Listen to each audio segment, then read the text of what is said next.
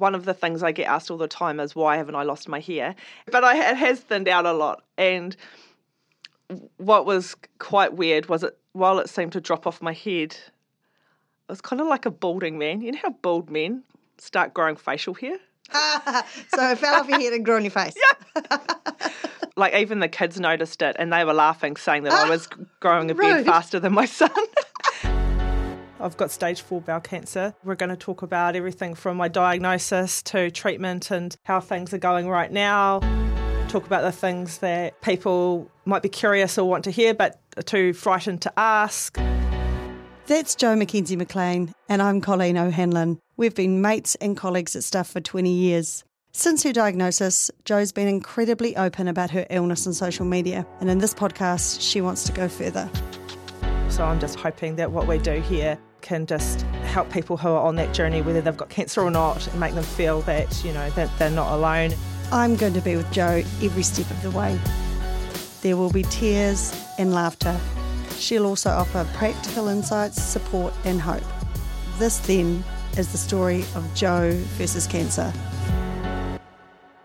Jo, last time we talked about your first meeting with your oncologist and the cost of buying the drugs you need. Uh, and your treatment plan also included chemotherapy, am I right? Yes. So, can you tell me about that in terms of the process? You know, maybe what surprised you about it? You know, the side effects you were warned about, the ones that you really felt the most. You know, because I guess um, you know, there's the chemotherapy itself, right? And then there's that ripple effect of other ways in which it impacts your life. Yeah. So, um, I guess one of the things that I didn't understand was the amount of different chemotherapy drugs available and all of the different side effects that each of those drugs could potentially bring. Um, and, you know, I guess initially I thought chemotherapy meant I automatically, like a lot of people probably think chemotherapy, I'm potentially going to lose my hair. That was one of the, the side effects that I thought, you know, would be an immediate um, outcome. Outcome, yeah. And um, so, anyway, also, I, I didn't realise that chemotherapy could come in f- forms like pills and also through my PICC line. Yep. So, so you port you port on your chest, port, you mean? Yeah. Yep. So they pump it in in through that, um, and that can take anywhere between oh, two hours to. I was there the other day for eight and a half hours. Um, so just depends on the different combination of drugs that you're getting.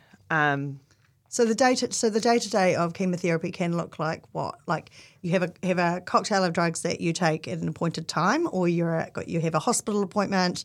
You know, you tune up every two weeks. I know you've talked about going to Dunedin Hospital every couple of weeks. So, what is what is a normal you know like you know chemotherapy regime look like for you? At the moment, it's going to Dunedin every two weeks and getting drugs pumped into my portacath, sitting there for several hours while that's done, and then. Um, is, and that, then, a, is that an uncomfortable, you know, like apart from the discomfort of the portacath, which I can imagine is not insignificant, but is it, you know, what are you doing in that time? Eight and a half hours, for example, is a long time. Are you resting? Are you you know, is your mum or your partner with you? What do you? What? How do you pass that time? Yeah, right. So usually uh, there's probably three other people in the room with me. Mm-hmm. That's three other cancer patients. Cancer patients, and I've either got my mum or step. It's usually my stepdad or my partner because my stepdad drives me there. So it's either him or my partner, and um, they sit beside me and I get in there and the, the, the previous day I've had the meeting with Chris Jackson and discussed, you know, done the weigh in and go, gone through the blood tests and they do all the other things and then they basically lie you down um, and jab, the, jab, a needle yep. into your um, chest and start administering it. And generally, what I've done is asked for the menu. yep because there's quite a nice appetite menu. I haven't really lost much.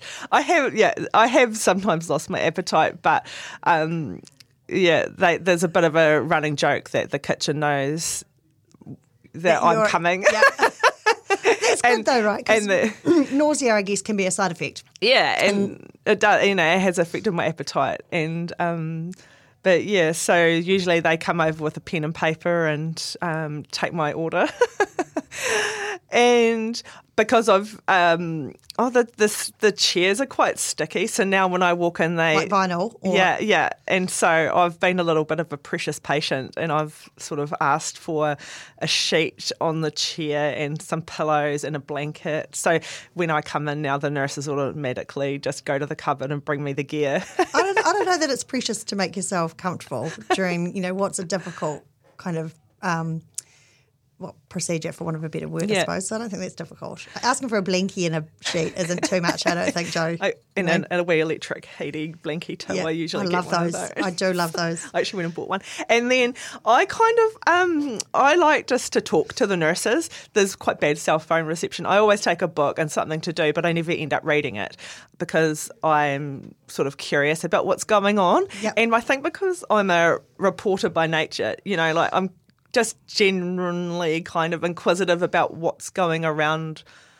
Um, around me, Yeah. what's going on around Your me. antennae are always up, right? For, for Yes. like, yeah. Yeah, I'm watching and I'm looking at who's around me and I'm like, where are the other young people? Because most of the time, the people who have been in the room with me are elderly.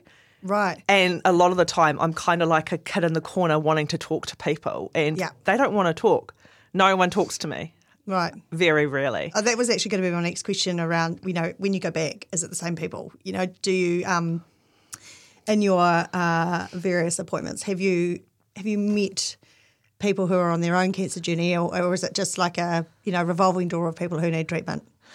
Um, yeah, mostly. Sometimes you see familiar faces over a couple of different Yeah. rounds, and then that changes.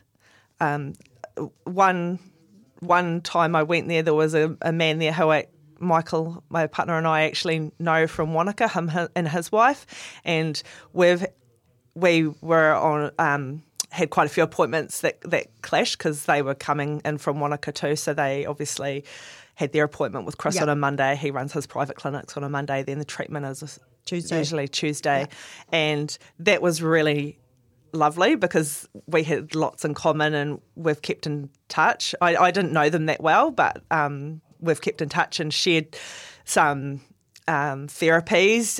Like, for example, he gets really bad ulcers in his mouth, and he showed me this um, Manuka honey, really expensive Manuka honey that he rubs into his mouth. So he's like, Jo, have you tried this? He's an older kind of farmer guy and who does shooting with Michael. And so, you know, we've, and his wife, they've come to visit me. She's visited me. And so the, that kinda was lovely. So I kind of missed, I really missed having them there when I, you know, The plan, the treatment plans didn't align anymore. yeah, so I, I really missed that company because I find sitting there sometimes it it can be quite not lonely, but it would be nice to talk to other people and and know what what kind of cancer they've got, I guess, and, Yeah. and, and how they're finding treatment. I remember one lady at the start, she this older lady, and she said to me, you know, that she was meant to be gone like six years ago. So she said, you know, there's lots of treatments out there. That was when I first started going to um, That's probably what you needed to hear. she was lovely and yeah and i was like that is really reassuring you know so um, yeah but a lot of the time people just want to get in there get the treatment and leave and some of them are really sick and just look like And maybe not feeling conversational. yeah, yeah, they're not like they just look really tired and Yeah. sick. And some days I go there and more recently, and I've been like that, so I can totally appreciate that. Yeah. That's fine. So So, um, one thing I've often wondered about people who have ongoing treatment, whether for cancer or for another, you know, condition or disease, but is, um, you know, does it become easier to undergo un- undergo treatment, like you know, having needles stuck in you or whatever the case might be, or actually is the opposite true? That the more it happens, the more uncomfortable it becomes, the more you resent it. You know what I mean? Like, is it kind of like for me? I hate blood tests. The older I get, the more I have, the harder they get. Is it the same when you have a lot of treatment that actually, you know, your resistance to it is less, or do you develop more of it? Um, I think that you know I've had I've lost count of how many scans and stuff and blood tests I've had, so I think I've got used to that. But there are days that I sort of lug myself to the doctor's surgery to get the blood tests, and you know the nurse comes to get me, and I she's how are you? And I'm like burst out in tears, and I'm just Sick over of it. being poked and prodded. Yeah, and it's yeah, I'm tired. My body's tired. Yeah, and it's just I'm over it. Yeah. and and and and the problem is.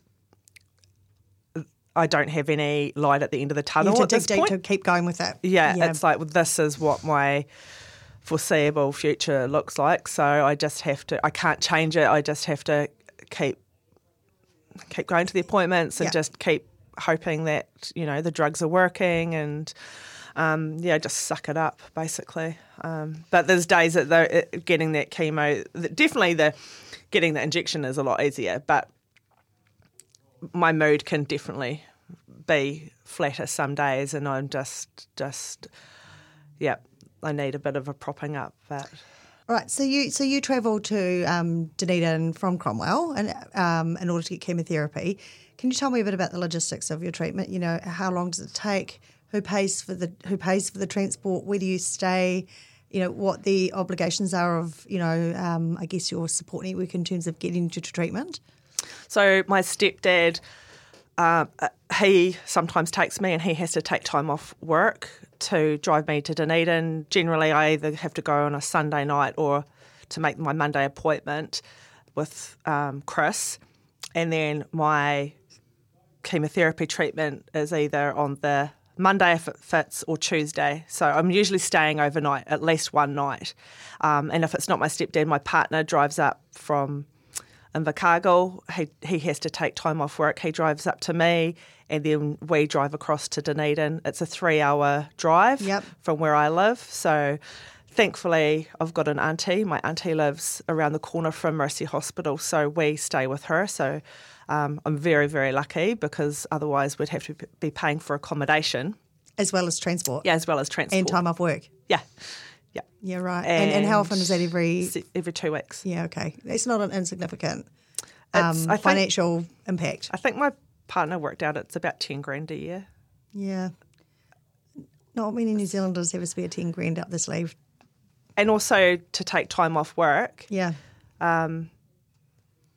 You know, and t- to have someone that can drive me. Um, I can't drive myself because it just wouldn't be safe. And driving home. Like, you know, and, and the other thing is, you know, what's that journey like for you coming home, having had, do you know, do you feel shit after Yeah, had, yeah. So I- that trip. Yeah, sometimes depending on the drug, there was there's one drug that I take. I'm back on it now, and it affects your can give you neuropathy, like pain in your hands and feet and stuff. And also, if you suck in cold air, it feels like you can't breathe and you're choking. So you've got to wrap yourself up, and also you're really tired, and also you're have might have been given steroids. Your moods are really up and down. It's exhausting, and um, you know sometimes I'm achy, sometimes I'm sweaty, sometimes I'm Grumpy. emotional. Yeah, Yeah. sometimes I'm grumpy. Yeah, um, so yeah, there's just yeah, there's no way I could drive myself to those appointments. It really just um, illustrates to me that, you know, and I know you're acutely aware of this, but you've got a fantastic support network and you've got in your life the privilege of having friends and family and community members who are able to example take time off work to be able to come but you know it does make me wonder about those people who are maybe in their own cancer fight who are doing it alone or don't have or can't travel to treatment because I guess that's a that's a harsh reality in our country with a dispersed population, right? Yes, yeah, especially yeah in rural mm. communities. If I was in a say yeah lived in Dunedin or lived in Christchurch, it would look look a lot differently. Mm. I know your treatment plan has changed as you've moved along your cancer journey, Jo, but can you talk a bit about the side effects? Because I think maybe our listeners might know about some of the obvious ones, but I'm sure there are plenty that um, are unique to different individuals. So, uh, one of the one of the things I get asked all the time is why haven't I lost my hair, and that is all to do with the drugs that that I'm on. Uh, My hair has thinned out. Luckily, I've I've had a really big thick of hair head of hair all my life, so I don't know whether that's You had heaps to spare. I had some despair. Yeah, yeah, yeah. So, but I it has thinned out a lot, and what was quite weird was it while it seemed to drop off my head, it was kind of like a balding man. You know how bald men start growing facial hair? So it fell off your head and grew on your face. Yeah. Basically. yeah, yeah, yeah. Uh-huh. So, yeah, my kids started to notice this kind of thick Peach hair fuzz. on my. Peach fuzz. Yeah. that's oh, a it's nice really weird. it. And um, yeah, and uh, actually, I didn't realize it was that bad until I went to the beautician, and I wanted to get my um, eyelashes, eyebrows tinted. I had something on, and Yeah. they were really thin, and I just wanted to get made a little bit prettier, you know. Yeah. So I got my Don't we all all the time? so she tidied those up, and then she, I kind of I was lying there with my eyes shut, and I felt her hands kind of go over my eyebrows, and then they kind of went Keep down, down. down, down, down, and she was kind of went. Hmm, w- would you like me to get rid of these hairs along your your chin as well and your cheek? Your jawline. And I was like, pardon? she goes, there's quite a downy, hairy area down here that I think we could definitely do with waxing off. Yep. And her hand kind of kept going towards my chin, and she's like, and down there, and then down my neck. And yeah, so she ended up giving me what I felt like was some sort of manscape, like because she ended up doing my mo, like my whole facial area. But I but I think um, I think that because you're quite fair, that that is um, I, I think that might have been coming at you anyway, given age and stage of life and whatnot. So it might have been your introduction to it. But um, because you're quite fair, you maybe haven't noticed it when you were younger. Yeah, I- Maybe. I, don't know, but it definitely seemed like even the kids noticed it, and they were laughing, saying that I was growing a beard faster than my son. they were having a competition who was going to going Facial to hair faster. Yeah, yeah, my twelve-year-old son or me, and they were like, "You're winning, mum!" And they were pulling it out and like stroking it, and it was quite fluffy and soft. And um, so is that an ongoing treatment? Is that on, now part of your ongoing treatment plan? Well, I've recently had a manscaping wax, but my drugs have changed since then. So a- another one of my drugs actually gave me quite thick eyelashes. Bonus. Yeah, that was a bonus, but that's changed again now. And I was, and everyone's like, "Oh, you look, look at your eyes; they look so good." And I was like, "Yeah, well, that'll probably only last about six weeks, and then they're all going to fall out." So it's it's a short-lived kind of thing.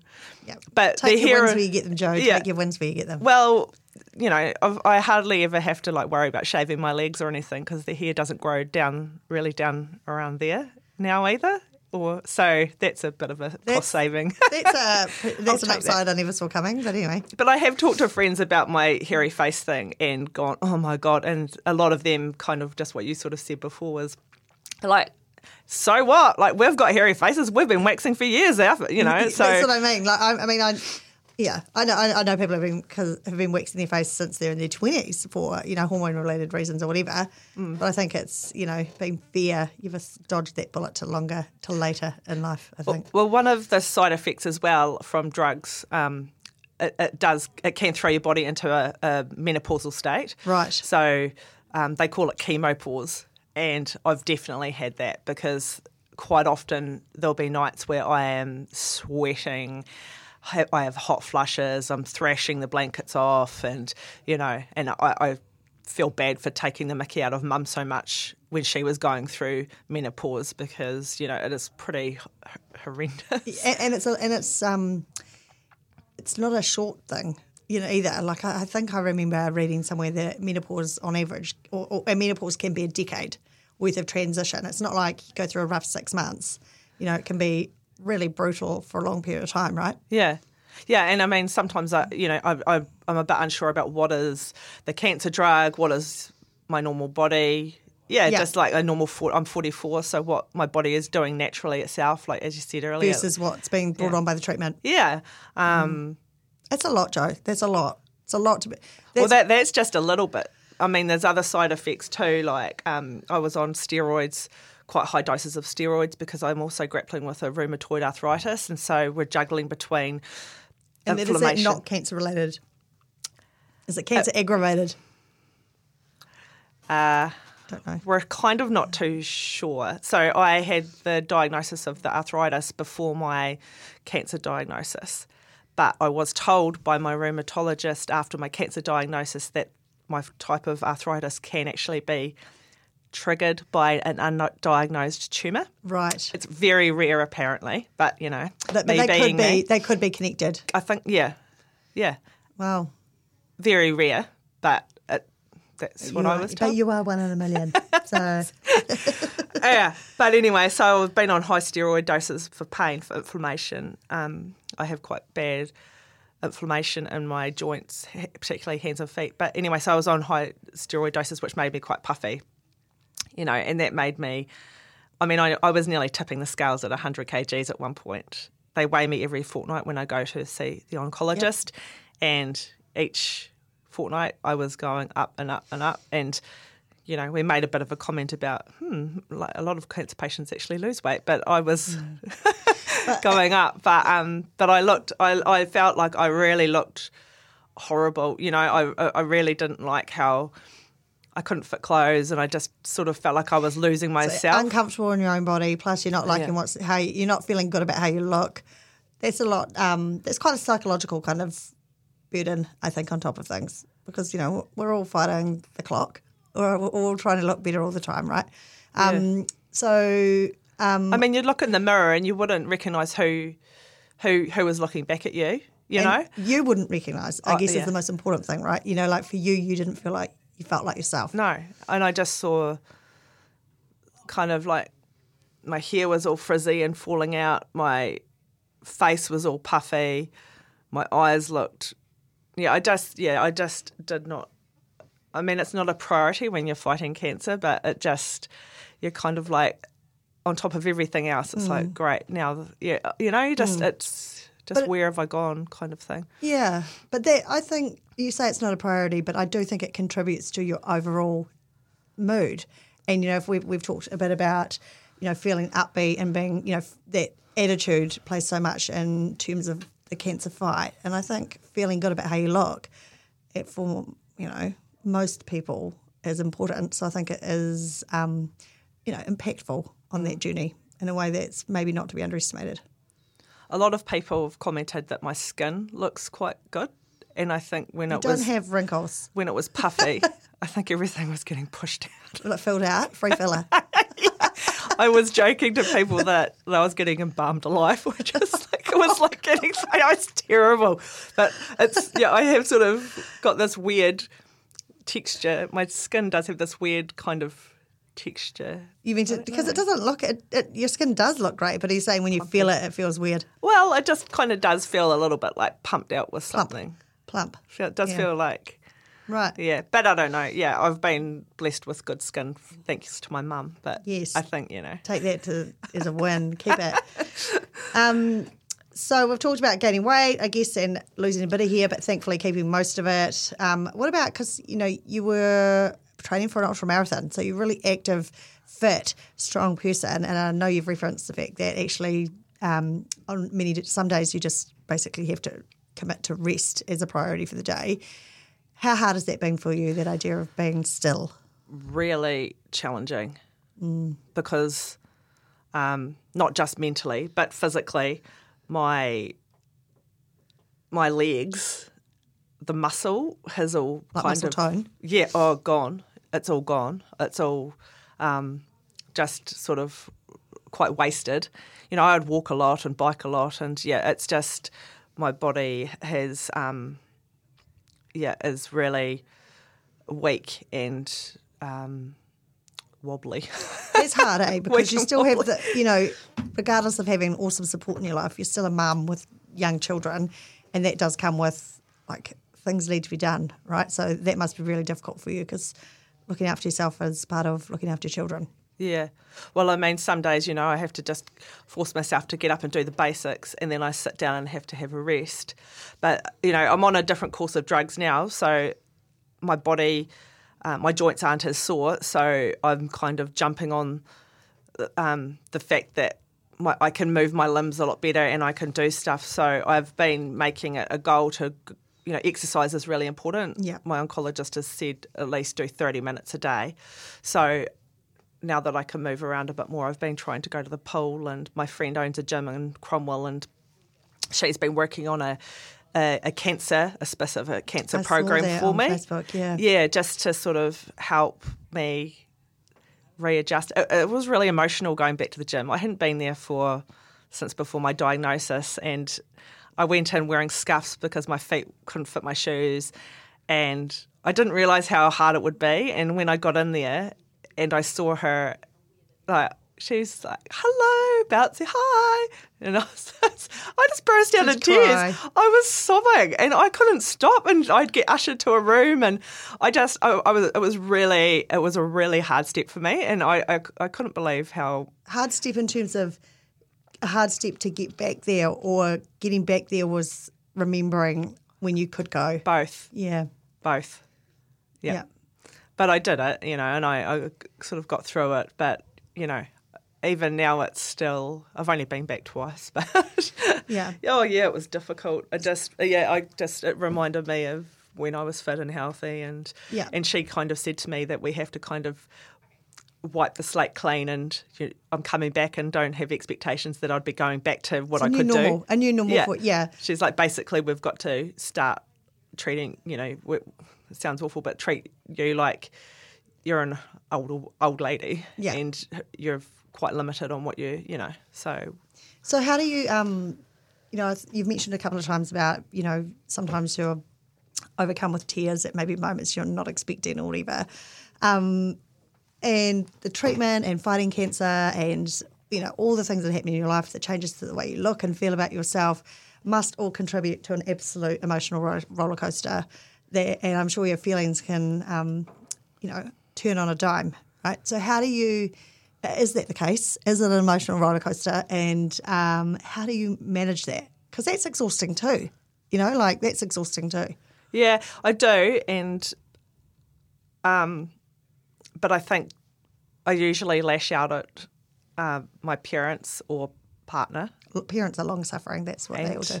So, and I think that they know that the drugs that I'm on are to blame and the fact that I'm going through cancer. And I mean, we all have had breakdowns and Yep. we'd all just have to be gentle and forgiving on ourselves and understand that actually it's the cancer that's the enemy here and it's the cancer that's making us a Behave. bit crazy sometimes. And we just have to kind of accept that there's going to be moments where um, we do we do break down and we do lose it. But the good thing about my family and my partner and even the ch- children, you know, we just you know can apologise and yeah, step get yeah, get back to it. So, Jo, oncology appointments are now like a you know a regular part of your life, um, and I can imagine that uh, there's a lot of information.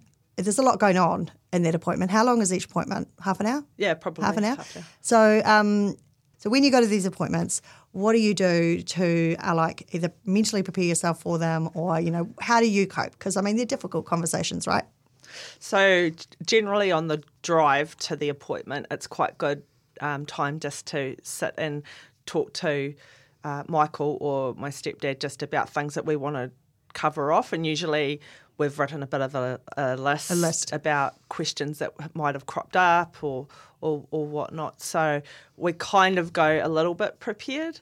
Um, usually I'm focusing on. I wonder what my blood tests have shown with my cancer markers. You've get, got this number that kind of you fixate on, which is kind of bad. Is that the, is that like the first thing you discuss? No, he kind of leaves it till the last, but it's the first thing in my mind. Right? Yeah, yeah. I can understand because it's a like- hard piece of evidence, right, about how you're going. yeah, Mm. and he's yeah, yeah, and um, that can go at the minute. It's the highest it's ever been, so I'm kind tr- trying to not worry too much about it, but you can't help but worry. Of course, of course. Yeah. and you know um, sometimes i've gone into the appointment and just not been in the mood and just said if you don't have anything positive to say to me please just don't tell me anything and you know and he'll the um, oncologist you know he'll be like well sometimes sorry but you actually have to hear this or you know, or sometimes the news is good. Sometimes the cancer markers have come down and things are, are looking steady and things are looking good. So you know, but I, I always go in there pretty nervous and my blood pressure is always up and you know I need to kind of be be calmed a bit. I'm always I'm always a bit manic as well. You know, like quite often we laugh because I sort of talk about everything but the cancer. I get I sit down and I start Mm. nervous burbling. conversation. Yeah, yeah. Nervous conversation. yeah. I start babbling about everything, and Mm. I don't know what, half the stuff I've said to Chris, but he probably knows way too much about my life because I've Yeah. just babbled and babbled and babbled because I haven't wanted to hear what he has to say about my cancer. And then we're left with about five minutes, and he's like, "Well, yeah, I, I think we're both the same in the way that we fill a void in a conversation. You know, like um, in that respect, right? And so it's kind of like if nothing's been said, we'll just keep talking until something happens. I definitely recommend writing things out, though. Some Yeah. people record." Like like audio record. You mean right? Okay, that's interesting because I do think. Um, like when you talked about one of your, your, I think your initial diagnosis conversation, where you know, like you're sitting there and you're you're feeling in shock, and all you've heard is you've got stage four cancer. There must have actually been other things discussed, but all you are taking away from that conversation is stage four cancer. You know, so um, recording a conversation seems quite smart. Yeah, I've never done it, but then um, my oncologist he sends me an email after our appointment that has Covering quite the- a thorough debrief of what we've discussed and where I'm at. So Like, in case you missed it, catch up. I always file them in the cancer folder and don't like, look oh, at them too much or flick them to Michael and say, "You read it and tell me what I need Glad to to know." hear you've got good digital admin skills. You've been listening to Jo versus Cancer with Jo McKenzie McLean and me, Colleen O'Hanlon. We know our conversations might be a tough listen, whether you've got cancer or you're caring for somebody who has. There's lots of support available and there's information in the show notes. This is a Stuff podcast produced by Chris Reed. You can listen to the full series at stuff.co.nz or wherever you get your podcasts. Thanks for listening. Kia kaha, be strong. Prepare for an unfiltered journey through the harsh realities of infertility. My name's Nadine Higgins. I'm a broadcaster, a journalist, and I've been trying to make a baby with my husband. That's me, I'm Dan, and we reckon infertility is lonely enough without making it a dirty little secret. In The Human Race with Dan and Nadine Higgins, we share raw and unvarnished stories of couples who have faced the brutal truth of infertility. Unless you've been in it, it's, it's really tough and really lonely. Yeah, and also, this is really weird, but baby showers, you don't need to open the presents in front of everyone. Confronting the harsh reality that not every story has a happy ending. this very blunt, abrasive doctor who I had, you know, had not seen before, who delivered the news, just like, you'll probably never have a natural period again, and you'll probably never have a baby. The Human Race, where we share the untold stories of couples in the race of their lives to create a life. I feel like I nearly missed out and I got to do it. And so I feel really lucky. So it's been incredibly positive. Listen today at stuff.co.nz slash the human race or wherever you get your podcasts. The Human Race is proudly brought to you by Elevate.